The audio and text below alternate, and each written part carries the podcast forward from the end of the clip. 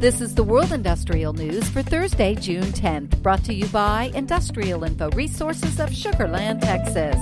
This newscast is sponsored by Sung Il Sim, producer of shop fabricated piping spool and induction bend with accumulated technical know how for the last few decades. They've also produced and supplied nuclear, thermal, and on and offshore plants with high quality piping.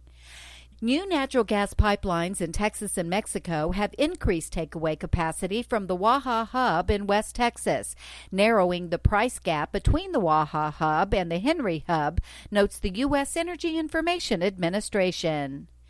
Texas is well positioned for solar energy development due to its abundant sunshine and competitive retail energy market.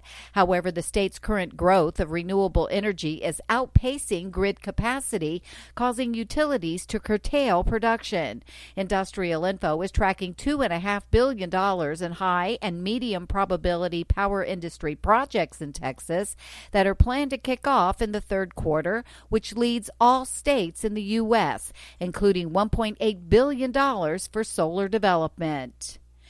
After facing multiple delays, Shell's $12 billion Bonga Southwest Aparo major offshore project in Nigeria seems to be back on track again. The company is expecting the final investment decision in the second half of this year. And the Electricity Generating Authority of Thailand is developing power plant projects in accordance with its revised Power Development Plan 2018.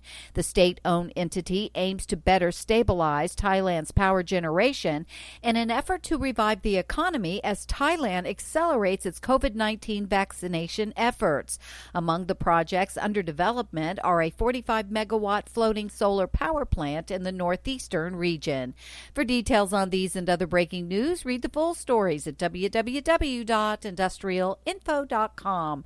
I'm Peggy Tuck, reporting for Industrial Info News.